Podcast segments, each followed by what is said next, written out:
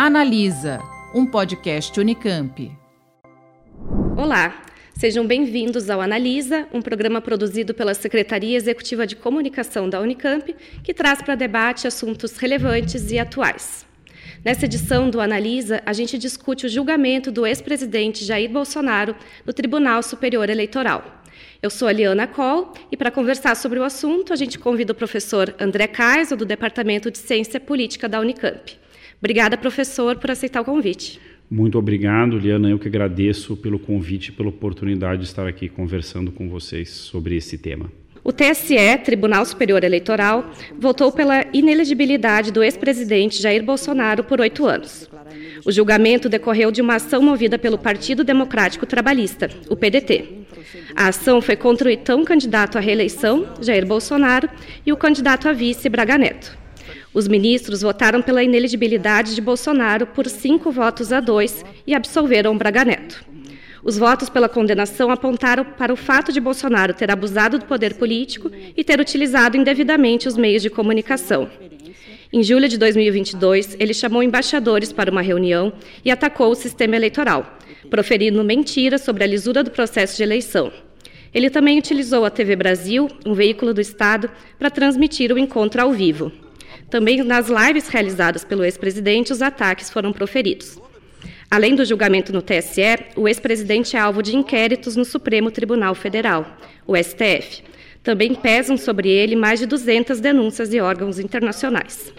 Professor, são muitos os desdobramentos né, que as ações sobre Bolsonaro ainda podem ter, mas para começar, gostaria de perguntar qual a sua análise sobre essa condenação do TSE em nível eleitoral, né?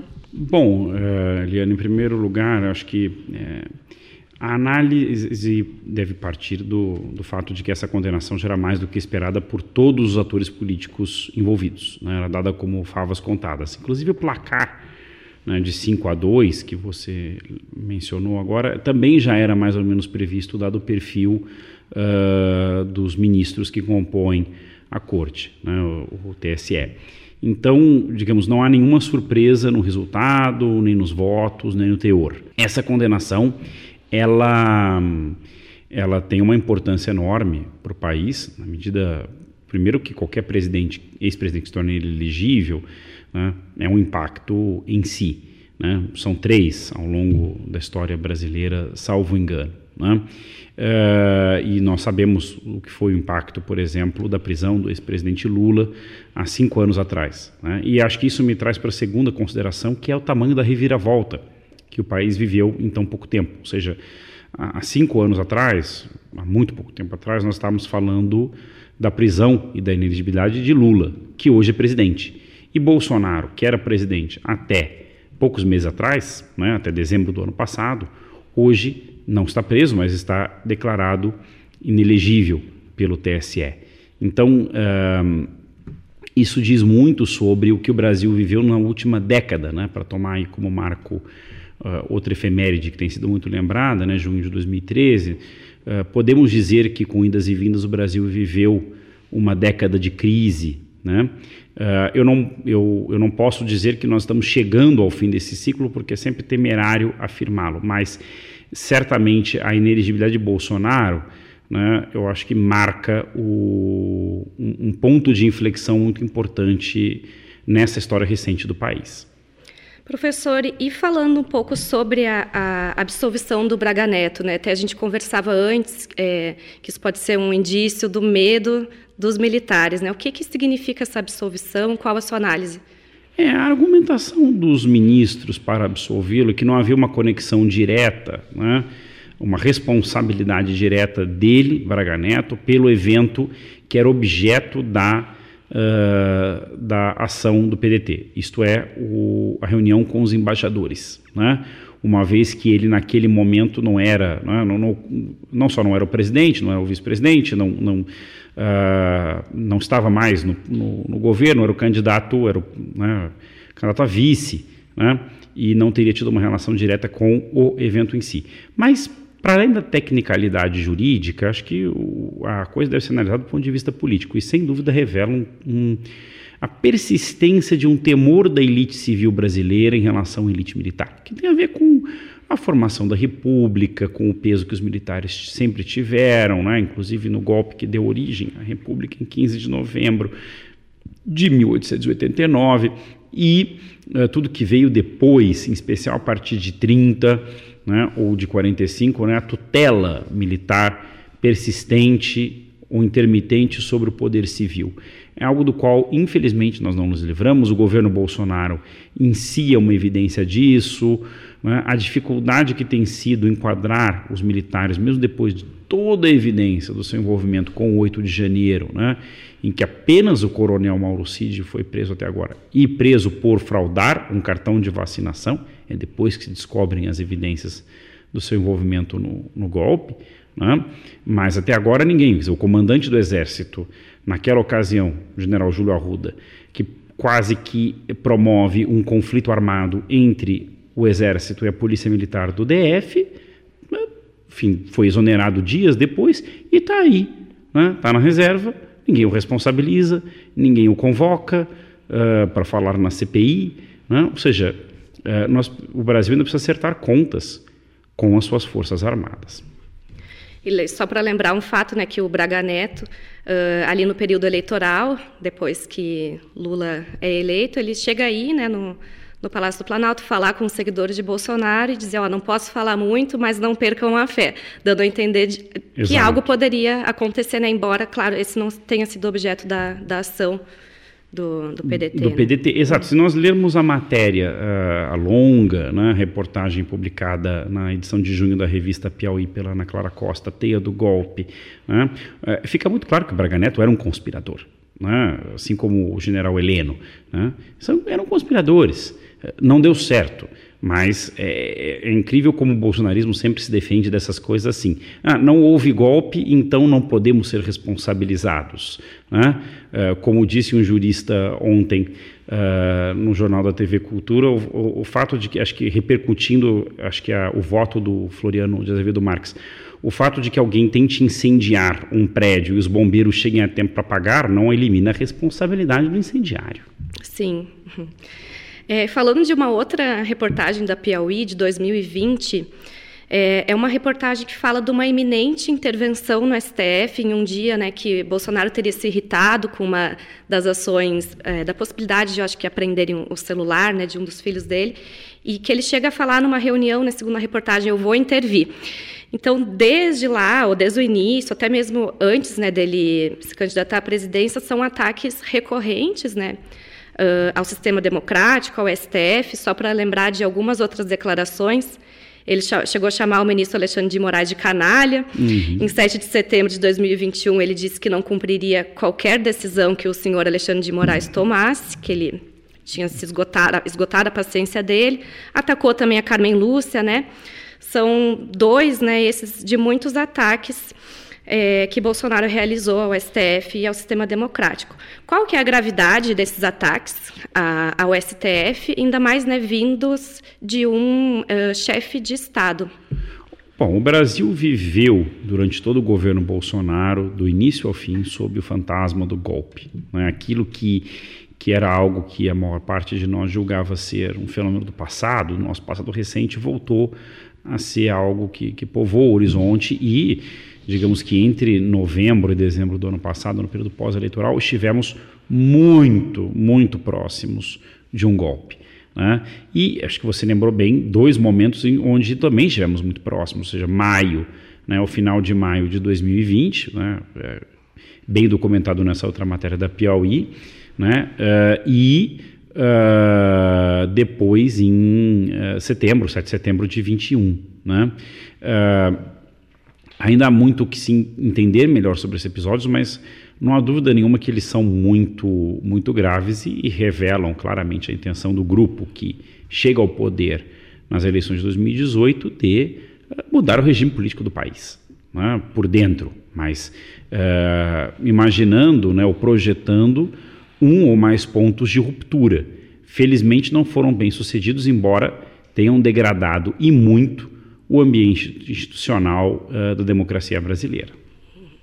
Professor, lembrando dessa discussão né, sobre golpe, a gente, eu te entrevistei né, no período eleitoral uhum. no ano passado e a gente conversou sobre essa possibilidade e, e o senhor falava sobre é, não haver fatores, condições externas para que um golpe ocorresse, embora né, não tivesse descartado. E aí, inclusive, né, saiu agora há pouco alguns documentos de que a CIA né, dos Estados Unidos teria atuado até para conter esse golpe. É, poderia fazer um pequeno balanço aí sobre é, o que ocorreu desde então, né, juntando com, com esse julgamento do Bolsonaro agora? Claro, uh, bem lembrada a, a, nossa entrevista no, no, período eleitoral no período pós-eleitoral e, de fato, né, uh, o que se provou de lá para cá é que não haviam condições internacionais e que os Estados Unidos, eu diria, foi uma peça-chave para que uh, o golpe não ocorresse. Ou seja, se Trump fosse presidente, a história poderia muito bem ter sido outra. Né? E, e eu não diria que isso ocorreu, ou melhor, não ocorreu, uh, por conta do apreço de Biden ou dos democratas pela democracia. Não, isso não, não digamos, não condiz com a história dos Estados Unidos. Né? Afinal, Lyndon Johnson era um presidente democrata que apoiou o golpe de 64. Né? Eh, eu diria que isso tem muito a ver, não vamos poder aprofundar isso aqui hoje, mas com o trumpismo e a relação entre Trump e Bolsonaro. Né? Ou seja, Biden não quereria a continuidade de um aliado de Trump, ainda mais com poderes extraordinários, ditatoriais, potencialmente ditatoriais. Então, isso foi uma razão chave para os Estados Unidos atuar para inibir o golpe. Né? Porque também, por outro lado, uh, me parece fantasiosa a versão que parte da imprensa brasileira tem ventilado de que uh, a não ocorrência do golpe mostra que havia uma maioria legalista ou democrática na cúpula das Forças Armadas. Não acho. Eles sustentaram o governo Bolsonaro institucionalmente do início ao fim. Uh, e são praticamente todos declaradamente saudosistas, em maior ou menor grau, do regime de 64. Ou seja, o que os inibiu de dar o golpe não é nenhum compromisso com a democracia, é o temor das consequências.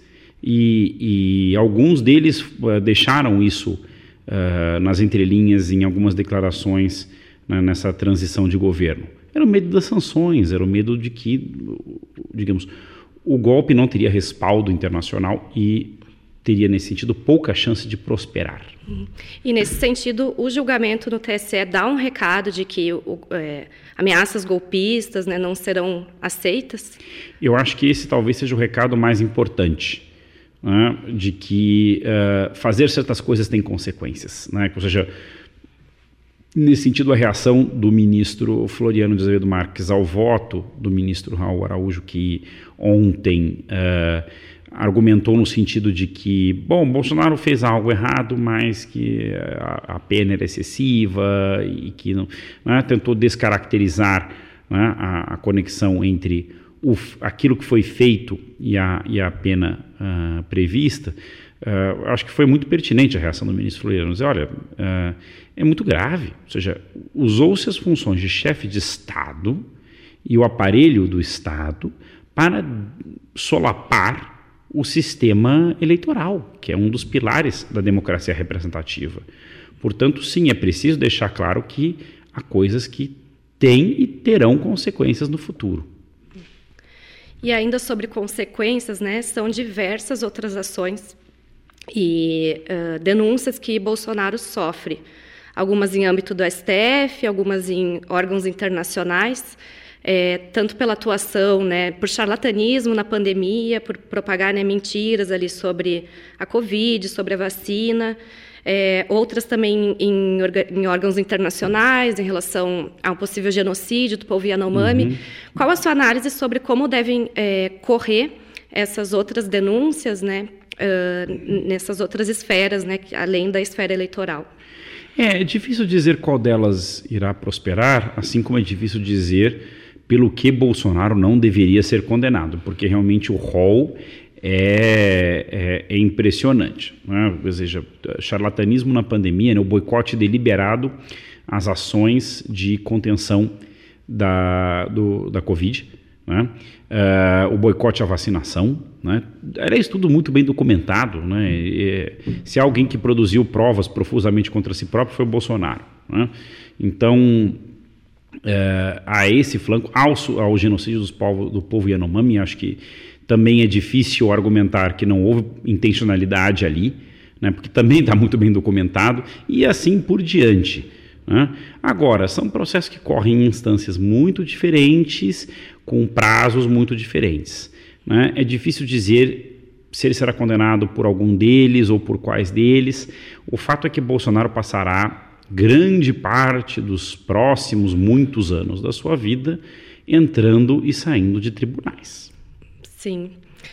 É, e em relação ao placar, né, ao, 5 a 2, isso dá alguma margem, é, eles podem recorrer, né, mas esse placar não unânime dá alguma margem para que é, eles possam recorrer de uma forma mais contundente, ó, não foram unânimes, né?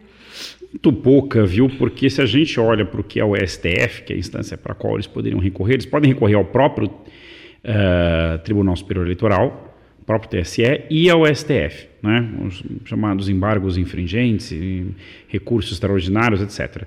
Mas se você for olhar com relação à corte, ela é muito parecida, da Suprema Corte, ela é muito parecida com a do próprio Tribunal Eleitoral. Né? É, ou seja, você troca Raul Araújo por André Mendonça, né? e dá mais ou menos o, eventualmente, Dias Toffoli, né? Ironicamente, porque é um, foi um juiz indicado pelo Lula, mas uh, nesse caso eu duvido que ele reverteria, ou seja, só mesmo os dois que Bolsonaro indicou, que eu acho que votariam por uma reversão da, da condenação. Então as chances são mínimas nesse sentido. Bom, o Bolsonaro, então, é, digamos que ele vai recorrer, não vai conseguir né, reverter o resultado, não vai poder concorrer, então, às próximas eleições tanto né, uh, municipais, enfim, e depois as presidenciais novamente. Como que deve ficar o futuro aí a, a, da extrema direita? Quem, que, quais são as perspectivas, né, tendo o Bolsonaro fora da, dessa possibilidade de concorrer? Como é que fica essa extrema-direita no Brasil. Pois é, lembrando que a direita e a extrema-direita são campos bastante diversos. Né? Eu digo isso porque se há alguém que torceu por essa condenação, provavelmente foi Valdemar da Costa Neto, né? que não é, é um político de extrema-direita, é um político de direita, né? um dos uh, maiores expressões do chamado Centrão no Brasil, mas que alugou a sua legenda para Bolsonaro.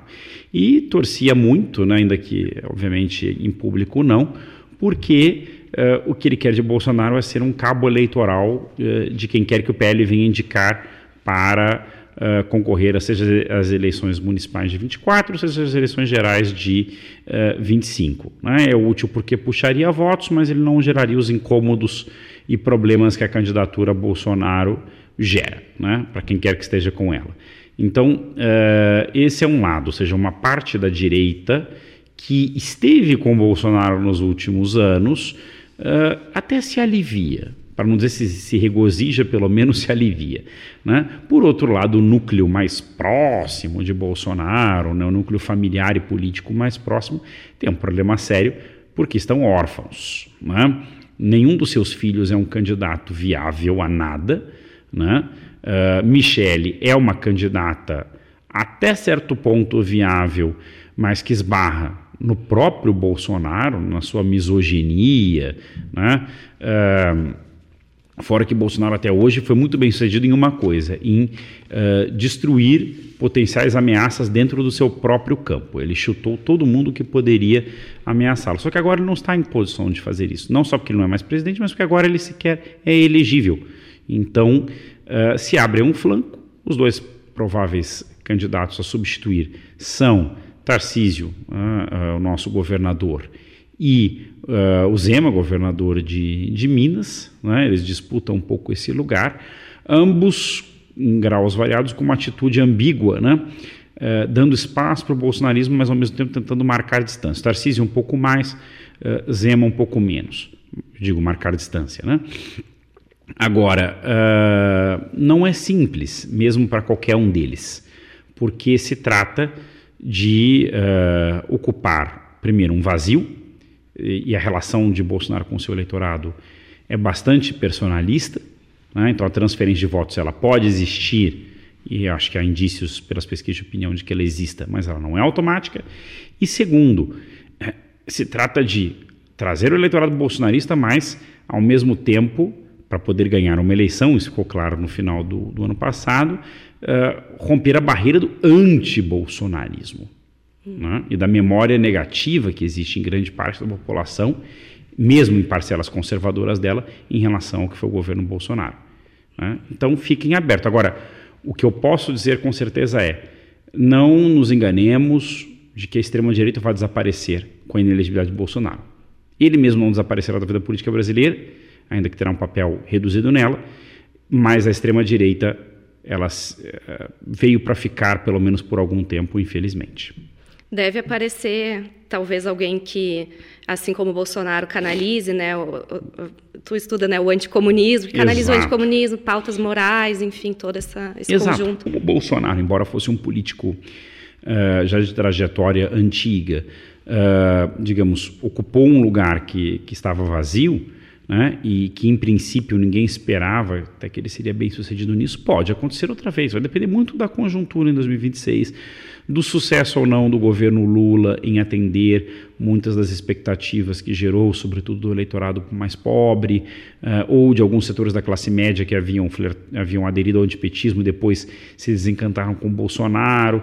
Né? Há, há, há, muitas variáveis aí e, e não dá para saber. O fato é, a, extrema-direita, ela, ela, digamos, se enraiza em valores uh, muito arraigados em amplos setores da população brasileira. Não só o anticomunismo, isso que você chamou também de pautas morais, ligadas a costumes, a religiosidade tradicionalista, uh, mesmo uh, na, nas elites empresariais brasileiras há uma ideia né, muito estrita do direito à propriedade né, e há uma aversão a direitos e conquistas sociais. Né? Então, tudo isso faz com que uh, o solo do país, infelizmente, ainda seja fértil para a extrema-direita. A ver se, digamos, se conseguimos desarmar isso, mas essa é uma tarefa, diria, de médio e longo prazo. A gente ainda deve ter um, uns anos aí bastante turbulentos e com muitos acontecimentos pela frente, né? inclusive na, no andamento dessas denúncias, investigações contra Bolsonaro, a CPI do 8 de janeiro, não é, professor? Exatamente. E, de novo, né, vai depender muito do sucesso do governo Lula em, em se viabilizar. Né? Há indícios de que a relação com o Congresso pode estar começando a se estabilizar em algum patamar. Né? Tem ainda outro flanco com o Banco Central né, em torno dos juros. Tem uma série de questões. O cenário internacional é muito instável. Então, por exemplo, se um republicano ganha Casa Branca em 2024, isso vai ter impactos aqui, com certeza. Né? Então, digamos, o céu, né, ainda que menos instável do que no final do ano passado, ainda está sujeito a chuvas e trovoadas. Bom, professor, para a gente ir finalizando, gostaria de perguntar se tem algum outro recado né, que essa condenação do, do TSE possa nos trazer, alguma outra reflexão? Eu acho que, que assim, há, há um recado importante que é as situações em que justiça precisa ser feita. O Brasil pagou um preço muito alto por ter feito anistia à ditadura como fez, né? Por não ter feito uma justiça de transição como alguns dos nossos vizinhos fizeram, e uma sociedade não resolve os seus traumas jogando as coisas para debaixo do tapete.